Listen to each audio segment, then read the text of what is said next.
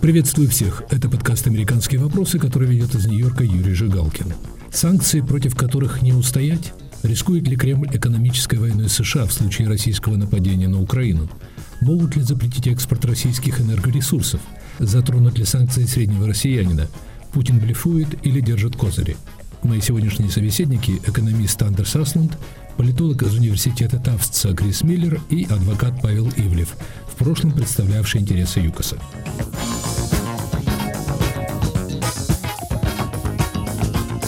Настойчивые призывы российских представителей к НАТО безотлагательно согласиться с требованием Кремля о нерасширении Североатлантического союза, звучавшие в последние дни, вызвали обратную реакцию.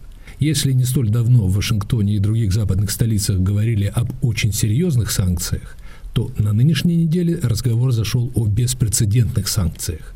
Представления о том, что приемлемо и неприемлемо в качестве аргументов убеждения Кремля меняются радикально. Несколько аналитиков, в том числе и из близкого демократической партии Бруклинского института в Вашингтоне, призывают ударить по нефтяному и газовому экспорту России. Идея отлучения российских финансовых институтов от доллара обсуждается экспертами администрации Джо Байдена – Предложение об отключении российских банков от системы международных платежей SWIFT уже не выглядит несбыточным. 25 января Белый дом организовал брифинг с участием непоименованных высокопоставленных представителей администрации, во время которого они фактически выставили ультиматум Кремлю.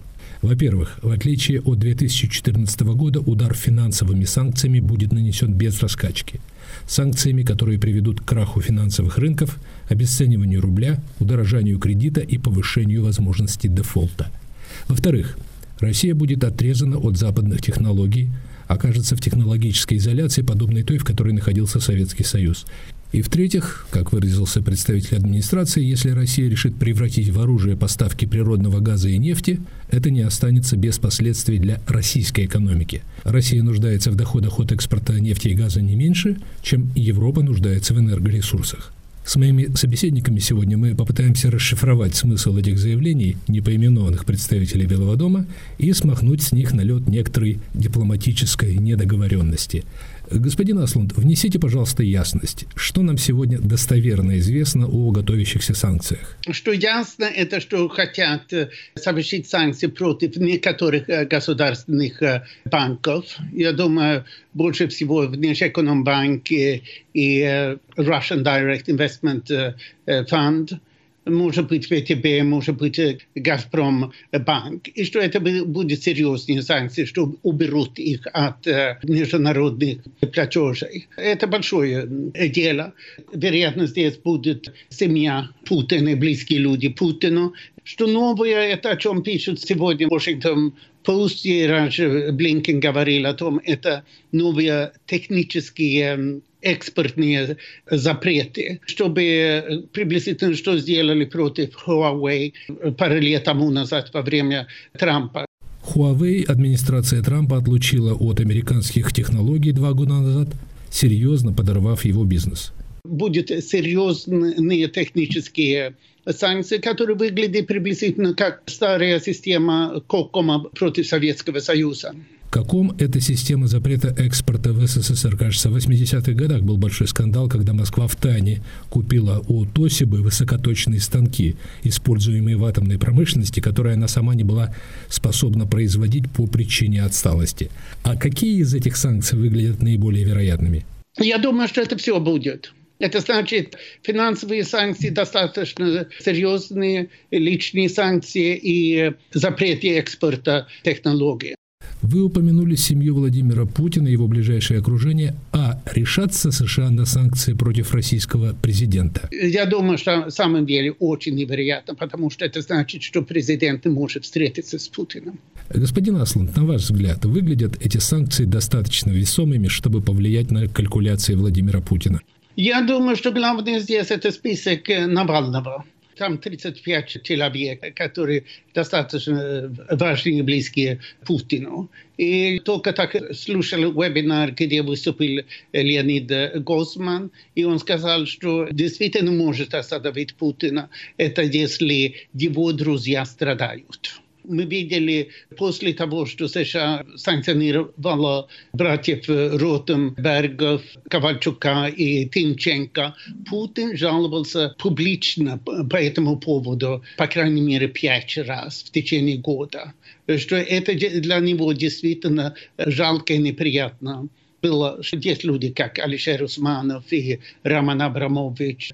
Вообще странно, что они не санкционировали их в то же время, как эм, Дерипаска. Мне кажется, что они намного ближе Путину, чем Дерипаска. США с 2014 года делали в основном ставку на санкции против окружения Путина. Но сейчас некоторые американские эксперты говорят, что в действительности требуются гораздо более сильные меры, чтобы урезонить Владимира Путина. Давайте послушаем, что предлагает политолог Крис Миллер, чей комментарий опубликовало достаточно влиятельное издание «Политика». По большому счету нет свидетельств того, что так называемые точечные санкции против конкретных компаний или конкретных людей ощутимо отражаются на внешнеполитических решениях, принимаемых в Кремле. Исходя из того, что мы знаем о технологии принятия таких решений, в России нет бизнесменов или бизнес-групп, которые бы влияли на внешнюю политику. Маловероятно такое влияние людей из ближайшего окружения Владимира Путина. Единственное, на мой взгляд, что может сработать, меры, которые резко негативно отразятся на российской экономике. Западные столицы должны прямо предупредить Путина, что если Россия нападет на Украину, то за этим последует, скажем, ограничения на импорт российских природных ресурсов. Мы отрежем вас от международной финансовой системы. Такие меры будут очень чувствительны для всех в России. По оценкам МВФ, санкции, введенные против России после аннексии Крыма в 2014 году, стоили ей 1-2% ВВП. Если мы спросим российское руководство, стоил ли захват Крыма таких потерь, то ответ, скорее всего, будет «да, Крым стоил того». Стоимость нападения на Украину должна быть гораздо выше, если мы хотим предотвратить его. Господин Аслан, что вы думаете об этом достаточно радикальном предложении ввести ограничения на импорт российской нефти и газа и других природных ресурсов? Что вы думаете о потенциальной эффективности финансовых санкций, которые тоже пока вроде бы не принесли желаемого результата? Я не поддерживаю санкции против экспорта газа и нефти. Но это уже сделано против Ирана и Венесуэлы. Мы видели эффект. Это значит, что цены на нефть повышаются. Это не интерес Запада торговые санкции, это всегда значит больше криминализации, огосударствления экономики. Это тоже не в интересе Запада. Я думаю, что это ошибка. Финансовые, да. Я думаю, что мы уже видели, что экономический эффект был очень сильный от эм, финансовых санкций. Но производство нефти России – это приблизительно 11% мирового производства нефти. Это неприемлемо. Это значит рецессия в целом мире, и э, это не помогает. Крис Миллер предлагает значительно усилить финансовые санкции, говоря, что при желании это можно осуществить достаточно легко.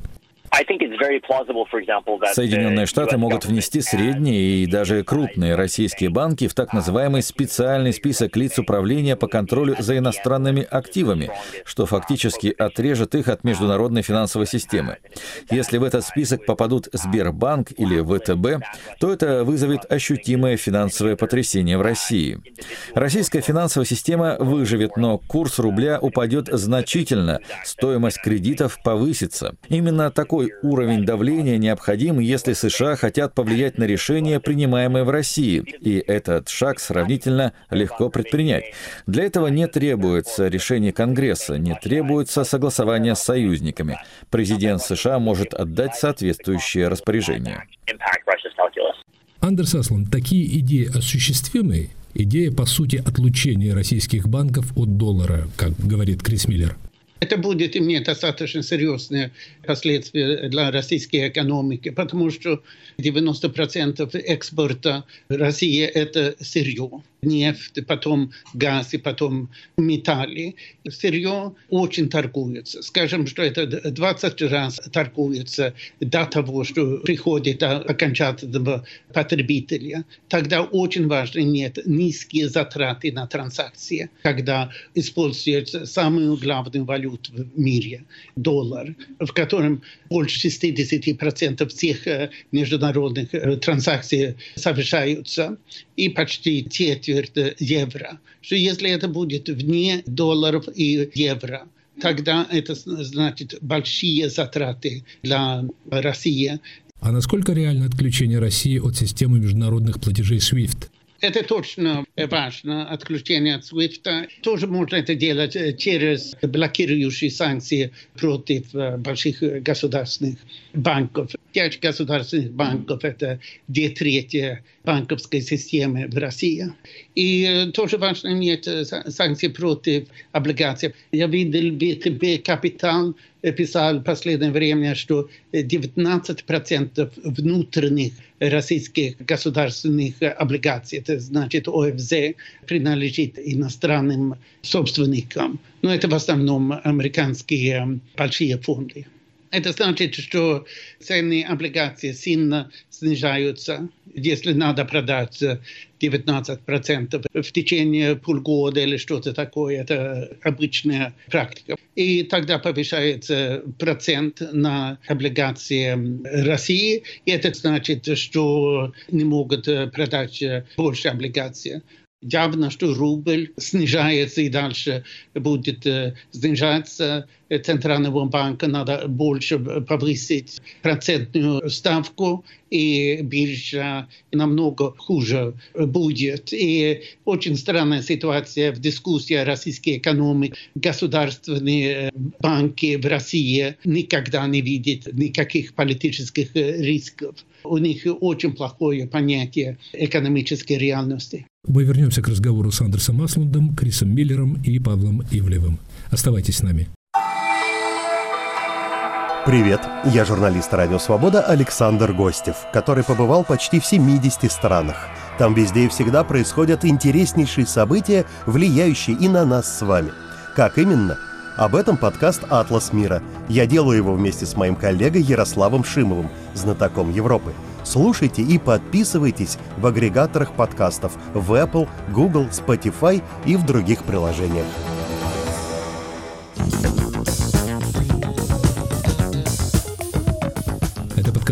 «Американские вопросы», ведущий Юрий Жигалкин, санкции против которых не устоять, рискует ли Кремль экономической войной США в случае российского нападения на Украину. Мои собеседники Андерс Аслунд, Крис Миллер и Павел Ивлев.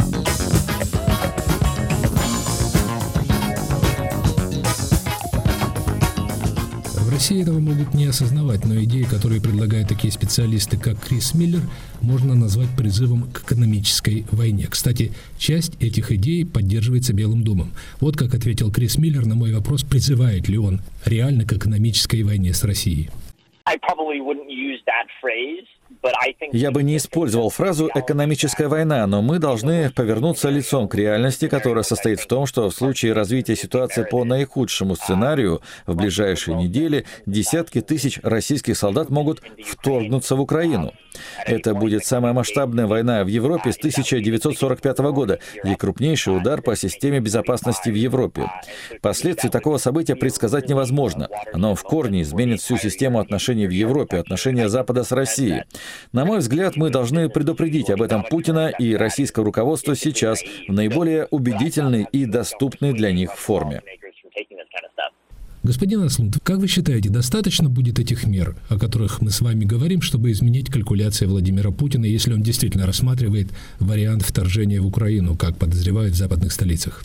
Достаточно, чтобы ему нужно будет делать э, тактическое отступление, но не решить проблему, потому что он чувствует себя настолько слабый, что ему надо маленькие победоносные войны, чтобы он может остаться при власти. Что я думаю, что ничего хорошего не будет в России до того, что Путин выходит от власти. И это что он в самом деле сейчас показывает. Проблема – это его клептократическая диктатура в России. Вы довольно убежденно говорите о том, что в случае российского нападения на Украину серьезные санкции будут введены. Представители Белого дома убеждают Кремль, что в западных столицах по этому поводу царит единство.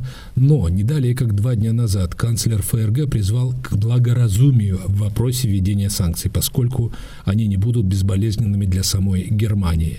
В общем-то, эти слова должны ведь прозвучать музыкой для ушей Владимира Путина, потому что почти любые жесткие санкции будут ощутимы для Германии с ее обширными связями с Россией. Я думаю, что здесь проблема Германии.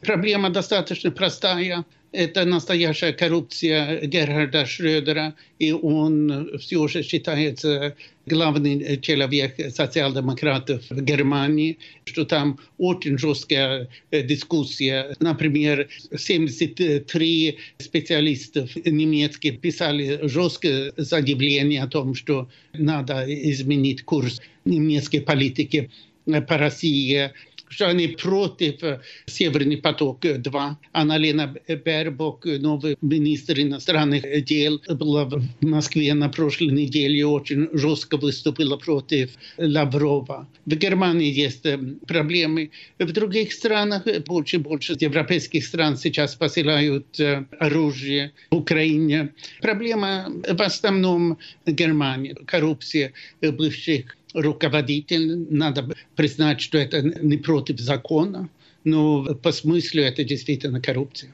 Андерс Асланд, каков ваш прогноз развития событий вокруг Украины? В принципе, три возможности. На возможность Путин остановится, получить какой-то жест, который спасет его лицо.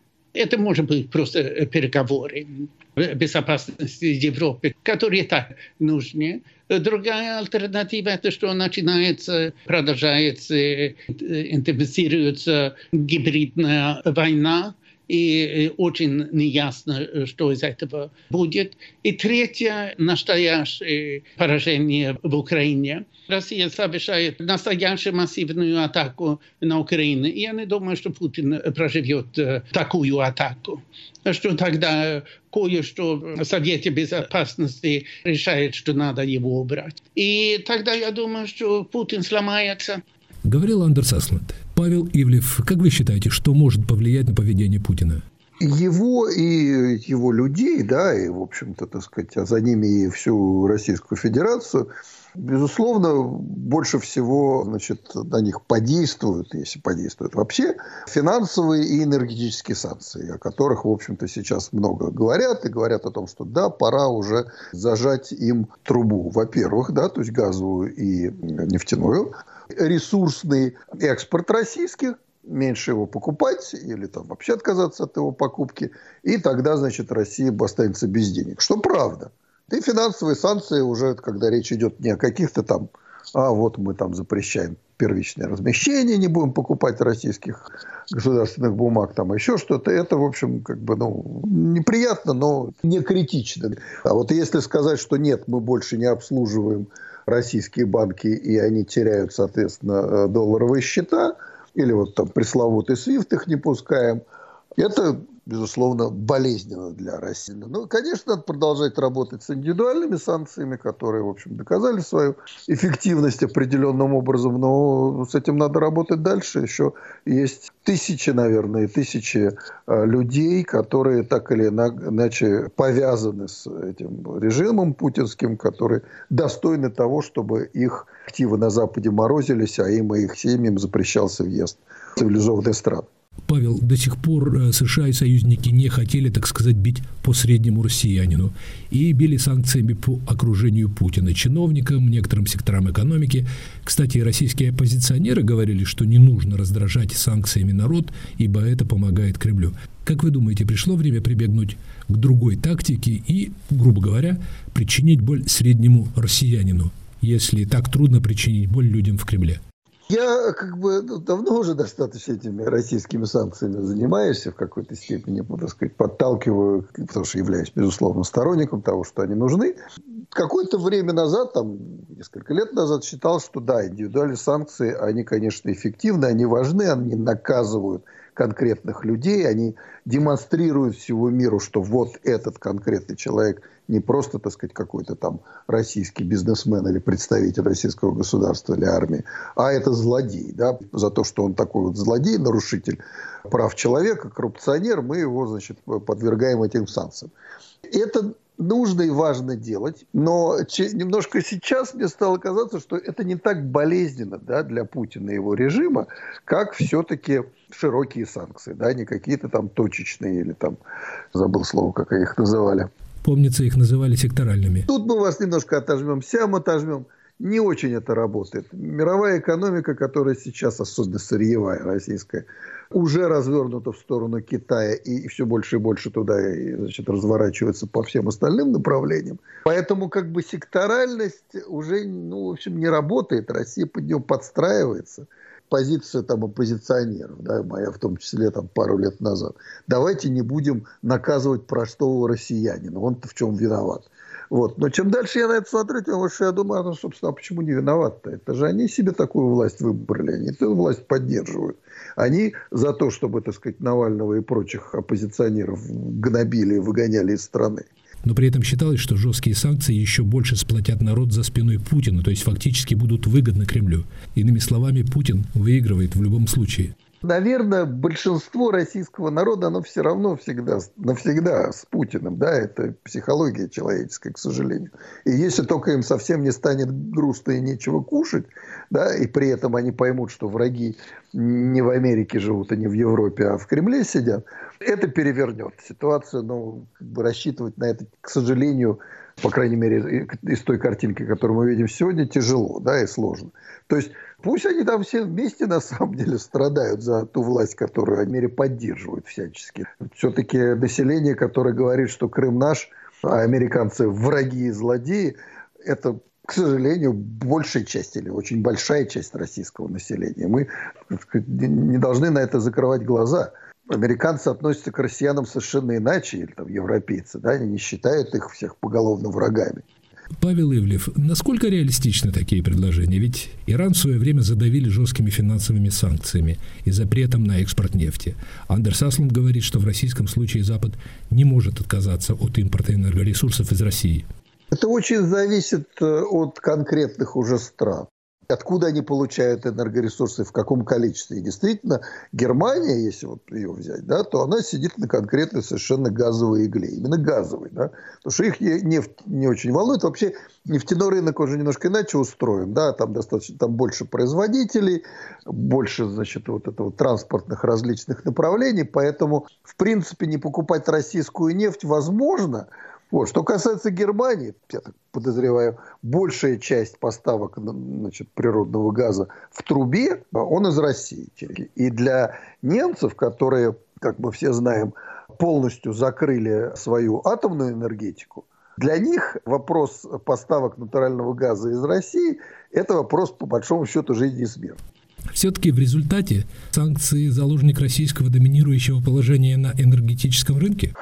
Ну, заложник это все-таки громкое очень слово, я бы так не сказал. Нет, конечно же, если это делать согласованно, если это делать планомерно наращивая, как это должно быть санкции, Россия что-то такое сделала в очередной раз, а это, скорее всего, неизбежно. Они будут продолжать гадить, что называется. Вот вам пакет санкций, только согласованный, значит, вместе с Европой, вместе там, там не знаю, с Японией, Австралией и так далее. К сожалению, Китай в этом не участвует. И опять мы понимаем, что Россия, как бы, которая уже достаточно серьезно ориентирована, как на, основ, на одного из основных партнеров на Китай, она в этом плане, ну, хорошо, там не купили у нас на Западе, купили у нас на Юге. Все равно деньги мы получим. Поэтому важнее финансовые санкции, потому что мировая торговля ресурсами идет в долларах, да, и если России не давать получать эти доллары, то это тоже санкции. Поэтому, собственно, я так понимаю, и сейчас идут эти активные переговоры между странами Евросоюза и Соединенными Штатами, чтобы комплексно все-таки разработать то, что не будет смертельно болезненно для каких-то отраслей, ну, в частности, конечно же, перекрытие газовой трубы в Германию зимой, ну, понятно, к чему это приведет. Но это дело далекого будущего. А в сегодняшней, если можно так сказать, игре козыри, похоже, остаются у Путина? козыри у него какие-то, безусловно, в рукаве есть. Да? Он не, не зря, в общем, так блефует с этой военной группировкой, угрозами в отношении значит, вторжения в Украину. Он может себе это позволить. И на сегодняшний день он выигрывает хотя бы потому, что о нем все говорят. Он стал снова каким-то, так сказать, таким ньюсмейкером глобальным. Конечно, в его руках сосредоточен огромный ресурс, огромная власть. То есть он может повернуть туда и сюда, чего не могут себе позволить правительства, избранные своими народами и опасающиеся, что в следующий раз их не заберут, если народу стоит голодно и холодно. В таком случае неправильнее ли было не вступать в эту игру с Кремлем по его правилам – как недавно мне говорил американский политолог Леон Арон, а ждать действий Кремля и отвечать уже на них. Грубо говоря, дать блефующему Путину бросить на стол его потенциально слабую карту. Ну, скажем так, мне не нравится медийная раскрутка, которую получает сейчас Путин, да, благодаря вот этим всем каким-то крикам из разных источников, и они какие-то немножко нервозные, вот сейчас там на Украину нападут. С другой стороны, обвинять политиков в том, что они ведут переговоры вместо того, чтобы, так сказать, трясти оружием, да, и, значит, выражать угрозы какие-то публичные, при этом не садясь за стол переговоров, ну, наверное, это тоже так современная политика не делается. И так можно, к сожалению, очень далеко зайти. Все-таки наши политики западные предполагается, что они хорошо выучили уроки истории, да, и каких-то ошибок э, глобальных, которые, скажем, перед Второй мировой, мировой войной совершили европейские политики, не совершат сейчас. Павел Ивлев, возьметесь предсказать, что дальше? очень много зависит от самого Путина. Если он будет занимать позицию, которую, скажем, там время от времени выдают его замминистра иностранных дел там, или прочие эти говорящие головы, ну, переговоры закончатся, и все, все отвернутся от России, будут ждать силовых шагов и, соответственно, применять санкции. А может быть, даже на упреждение какие-то санкции будут применять. Посмотрим. Если хоть какой-то компромисс удастся найти с ним, ну, от этого, в общем-то, выигрывают все. Путин дальше себе там живет и, так сказать, торгует своей нефтью и газом. Наихудший вариант для западного мира – это эскалация вооруженного конфликта в Украине там, тем или иным образом. Это был подкаст «Американские вопросы», ведущий Юрий Жигалкин, санкции, против которых не устоять – Рискует ли Кремль экономической войной с США в случае российского нападения на Украину? Моими собеседниками сегодня были Андерс Аслунд, Крис Миллер и Павел Ивлев. Слушайте мой подкаст в эфире на сайте Радио Свобода. Подписывайтесь на него на iTunes, Google Podcasts, Яндекс.Music. Пишите в социальных сетях, оставляйте свои комментарии в аккаунтах Свободы и на всех подкаст-платформах.